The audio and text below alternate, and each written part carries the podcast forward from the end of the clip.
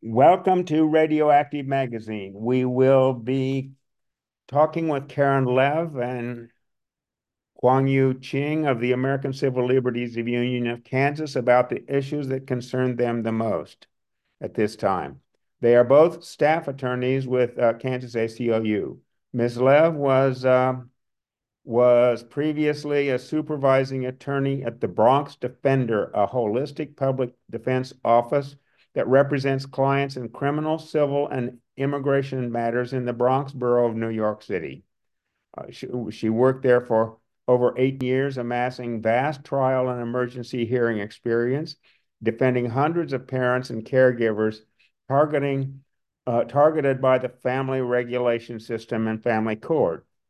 Ms. Ching was born and raised in Johnson County, Kansas. She returned to Kansas after clerking for judges in the U.S. District Court for the Northern District of California. At that court, she worked on cases involving a wide variety of civil rights issues, including racial and ethnic discrimination, disability rights, labor, employment, prisoners' rights, immigration, First, uh, First Amendment free speech, and excessive force and other police misconduct. Before that, she worked for a private law firm um, litigating patents, copyright, trademark, and employment matters. What are the most important things you'd like our audience to know about the issues that concern the Kansas ACLU currently? Well, Spencer, why don't I start? Thank you for having us. Let me just give a little brief background about what it is that we do over at the ACLU of Kansas, that everybody sort of gets oriented. So we are a nonpartisan uh, nonprofit organization uh, that focuses on defending civil rights and civil liberties that are guaranteed by the Constitution and by federal law. So we believe that everyone, all Kansans, civil rights should be protected, regardless of race, gender, sexual orientation, religion, political affiliation. So we've worked to defend the rights of marginalized groups um, for over a century. The ACLU is structured that there is a national office, and then each state has an affiliate office. And so Kunyu and I come to you from the affiliate office of Kansas, so the ACLU of Kansas. Um, one little thing about our work is that we are structured in a way that we focus on integrated advocacy. So what that means is that we look at issues and we look at the issues that we're most interested in and we approach them from several different ways. So that includes legal, right, which Kunyu and I as the staff attorneys um, work, and that's the filing of lawsuits. We also have lobbying and policy efforts and our grassroots organizing um, project that works in the communities um, on behalf of, of people who oftentimes can't afford lawyers on their own or bring suit um, or address these issues on their own. You're pushing evidence-based public policy, right, in the public policy arena. Talk about that. Yeah. Largely what that means is that when we're looking at reform or changing things, um, we want to look at what research says is working and what research says isn't working, what polls and research tells us who's impacted and who's benefiting from certain ways that things that are that when we're thinking about change certainly when we're imagining justice and criminal legal reform we want to look to the evidence and then propose changes that are based and rooted in that evidence so that we have meaningful and impactful change great so you mentioned two campaigns talk more about that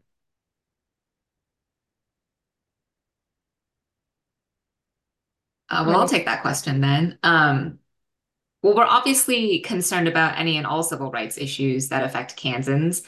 Um, we're a small organization with limited resources um, and people power. So our work is currently primarily focused on two campaigns, our Reimagine Justice criminal legal reform campaign and our Represent Voting Rights campaign. Um, and we, as an affiliate, developed these campaigns after months of discussion and consideration of what we think are the most critical issues in Kansas at the moment. Talk more about uh, reimagining uh, criminal justice. Sure. So, our Reimagining Justice uh, campaign is really looking at the criminal legal system and acknowledging what we see isn't working and looking for ways right, to prioritize change within that system. And we at the ACLU believe that the system isn't working, right? And this is based, and this goes back to your initial question, Spencer, about evidence-based practices is that what the evidence shows us is that our system punishes things like poverty, mental illness, and substance abuse, and disproportionately harms communities of color. And it simultaneously creates these cycles of harm and violence that perpetuates. Um, we believe that a legal system shouldn't do that, right? That it shouldn't be wealth based, that treatment shouldn't be dependent on your economic situation, that spending tax dollars on the system should be spent on looking at solutions that are based in evidence, that are based in data, and a system should respect the rights of everyone who's involved in that system. And so from that, we're really focused on three main priorities uh, in this campaign. The first is the elimination of fines and fees for juveniles statewide. The second is decreasing the number of Kansans who are detained pre-trial. And the last is statutory decriminalization of medical marijuana and equity within that medical marijuana space. Um, mm-hmm. I can speak briefly to, to each one, but with our elimination of juvenile fines and fees, what we're seeing is that children in the criminal legal system are being charged thousands of dollars of fines and fees um, with these cases. And we know that children aren't able to work, right? Children don't have income to pay these fines and fees back. And so what happens is, one, either the juveniles take on bad credit, civil judgments against them that impact their ability to, progress as they grow up, to become, to be able to get jobs, to be able to get loans, or and or their families right who are often already working class families or low income families are burdened by this debt whereby perpetuating cycles of poverty within the communities and harming communities. And of course, this ties back to the fact that we know that most of these juveniles being assessed these fines and fees are from communities of color. And so we see it's this perpetuation of these cycles. And what research tells us is that these fines and fees are not effective um, at preventing or reducing crime. In fact, they're often counterproductive um, in that, which is the very opposite of meaningful. In terms of pretrial uh, detention, we're really focused on, on issues surrounding cash bail, right? So wealthy individuals who are charged the same crimes as individuals who can't afford to pay bail, right? should not be able to walk free while somebody else sits in jail for the same crime, right? That is a criminalization of poverty. Uh, uh, before, uh, when charged, not when convicted, when charged. When charged, yes, when charged. Thank you.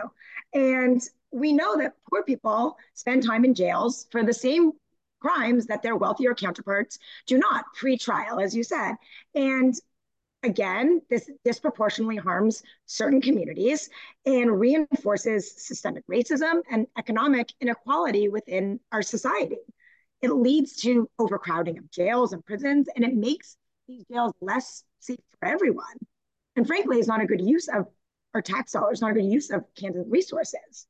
Um, and we've seen that in other jurisdictions and other places where there's reduced cash bail or are less reliance on cash bail, there's been no impact on crime or public safety.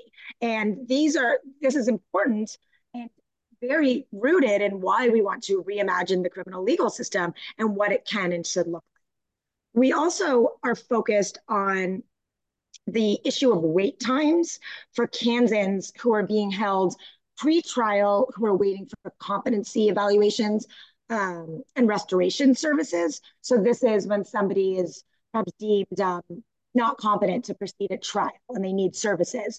Um, we know that individuals are often waiting in county jails pre-trial for 11 months, a year, all before they're convicted of anything, before they get their services. We've actually filed a lawsuit in that case, um, which you can read much more about on our website, um, suing the Kansas Department of Aging and Disability over these long wait lists because we believe that it subjects our clients and other individuals on these wait lists to prolonged punishment and violates their constitutional rights. The last sort of priority under our campaign is, is medical marijuana. American voters across partisan lines agree that the war on drugs has largely failed. And despite this, Kansans continue to resort, or the government continues to resort to the criminalization of access to medical treatment in the form of marijuana. And this hurts Kansans. It hurts Kansans seeking medical seeking medical treatments.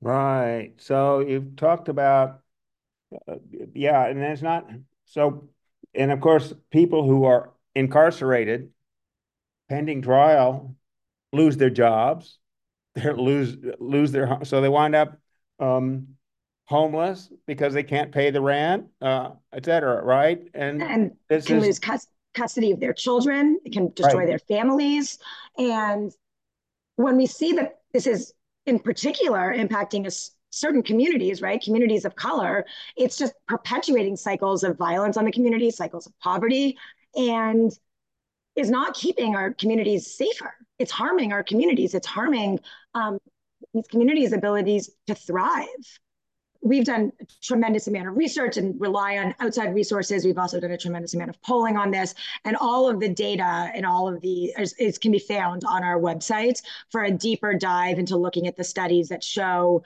that show this. Um, I really encourage all the listeners who are interested in this to really go over to our website at ACLU Kansas and see, be able to really see um, all the, the the data that that supports um, these issues that we are that we're fighting for. Great. Great. Yeah. And, and I know that there's been research for decades that basically says that that uh, drug abuse in general, uh, not just not not just marijuana, but drug abuse general, the process, uh, the criminalization of drug abuse um, has not is is basically the worst approach to managing the problem of substance abuse. Am I right? Yeah, I mean, I think there's a lot of studies out there that that really um, contradict the way that the criminal legal system handles substance abuse and treat and and looks to treat it and the criminalization of it. Um, that it's not that it's hurting it's hurting individuals and it's certainly hurting Kansans. Um, and and I, again, I encourage I we we're proud of the amount of research that we rely on and data that's out there to support to support these very firm beliefs that we have. We're working on vote from jail programs. If you are being detained in jail pre-trial um, because you weren't able to make bail for all those reasons that we discussed earlier, um, but you haven't yet been convicted of a felony, you are still eligible to vote. Um, but obviously, those people can't get out and go to their local poll site. Um, and another item that we are working on is voter restoration programs. In Kansas, if you have been convicted of a felony and you have completed your sentence, finished your probation or parole, and paid off all your fines and fees, you are eligible to vote.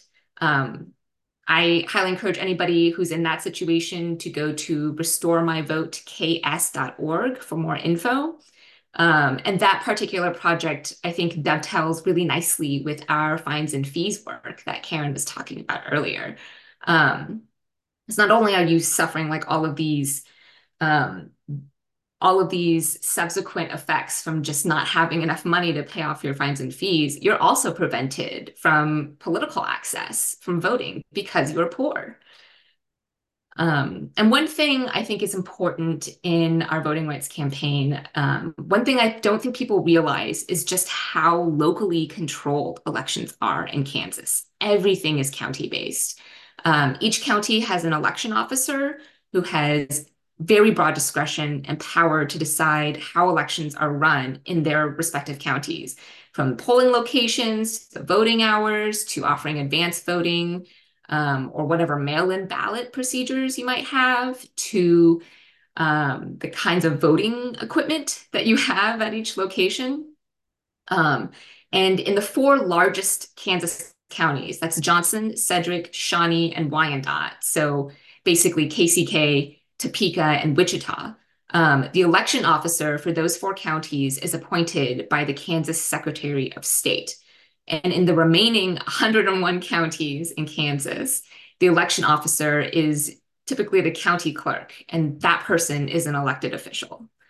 We have done a report um, based on a lot of research. It's called All Democracy is Still Local. That's available on our website for more details on the current state of voting um, and county specific information on things like how many poll sites um, vis-a-vis like population for each county.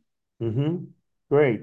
We are visiting with Karen Leve and uh, Kunyu Ching of the American Civil Liberties Union of Kansas about the issues that concern them the most currently. Talk about some of the criminal cases you've got going that are or or major litigation that you've got going. Not directly criminal um, defense related. One of the cases that we have had going on for the last four years is now titled Shaw versus Smith. Um, this is a case we brought against the Kansas Highway Patrol for its practice of violating motorists' Fourth Amendment rights by unconstitutionally extending traffic stops um, to wait for a drug dog to come out and sniff your vehicle um, to see if you have drugs without reasonable suspicion. And specifically, the KHP is detaining people for drug dog sniffs based on legally insufficient or impermissible factors, um, such as the fact that they are traveling on I 70 um, from Colorado. Um, and Colorado features prominently because they have legalized marijuana and Kansas does not. um, and in that case, we have this absolutely incredible stalwart group of plaintiffs who have stuck with this case um, over the last four years. Last year in 2023, we had three separate trials. Um, two different juries found in favor of our plaintiffs. Um, and one of those juries even awarded punitive damages because they found the trooper who was involved in that stop, they found his behavior was so egregious um, that it merited awarding extra money. Um, and to the best of my knowledge, that was the first time that punitive damages have ever been awarded against a KHP trooper. Um, so we had those two jury trials. And then after a bench trial, the court granted our request for injunction um, ordering the KHP to cease its unconstitutional practices. Um, and one of those practices is the way it's called the Kansas two step. Perhaps you've heard of that. Um, it's a tactic that KHP troopers are trained on at the academy, and um, the KHP superintendent um, encourages their troopers to engage in this. Um, so what happens is um, trooper pulls you over for a traffic infraction. You know, maybe you were speeding. Um, they take your your papers, your insurance, your driver's license, your car registration. Um, they run your info. They might write you a ticket, and then they come back to your car window, hand you your papers back, and say something like "Have a good night" or "Drive safe." Then they take two steps back toward their car. Um, and at trial, it sometimes varied between one and four steps, but they turn right back around and they say, Hey, can I ask you some more questions? And at that point, they try to get more information out of you about what your travel plans are, where you're headed, how long you're going, um, anything to build um, reasonable suspicion, um, sufficient reasons to keep you there so they can call for a drug dog to come sniff your car in hopes that they find some drugs or some evidence um, to use against you. Um, so after the bench trial, the court issued the injunction. Um, the Kansas Highway Patrol has appealed, and we are currently in the early stages of that process. Not related to our criminal justice docket, but but very a, a piece of litigation that we recently engaged in is um, the State v. Harper case, which is a case that doesn't traditionally fall under either one of our campaign goals, but um, does have to do with the rights of um, the LGBTQIA community in Kansas, specifically the transgender community in Kansas. Um, and that case is a state lawsuit about whether or not transgender Kansans should be able to have gender affirming driver's licenses, um, which is a license that matches their gender identity. Um, so in that case, we, what happened was last last summer over the veto of uh, the governor, SB 180 was entered into law. That's a law that is, that is vague, that defines male and a female and very and rigidly defined one's sex as they are sex assigned at birth. Um, the attorney general interpreted that to mean that to apply to driver's licenses and filed a lawsuit in state court asking that that KDOR, which is the agency that issues our driver's licenses here in Kansas, be stopped from allowing tra transgender individuals to change the gender markers on their driver's licenses and have the gender assigned at birth be what's on that driver's license. Um, of course, we know for many, many years without issue, transgender Kansans were able to change their gender markers on their driver's license. Uh, we got involved in that case because what we did is we we sought to intervene, meaning we represent we represented uh, several transgender Kansans who either who were fearful that they would not be able to have um, that when they went to renew their license or when they went to get a license that they would not be able to have the proper gender marker on their driver's license. We joined into the lawsuit to raise um, the constitutional issues that we saw with this interpretation of the law. Uh, we wanted to argue that the law uh, violated the, these their constitutional rights and the rights of all transgender Kansans.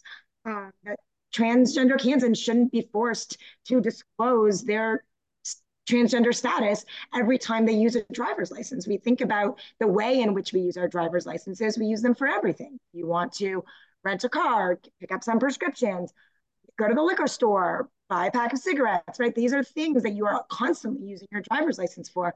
For most individuals, it's their primary source of identification.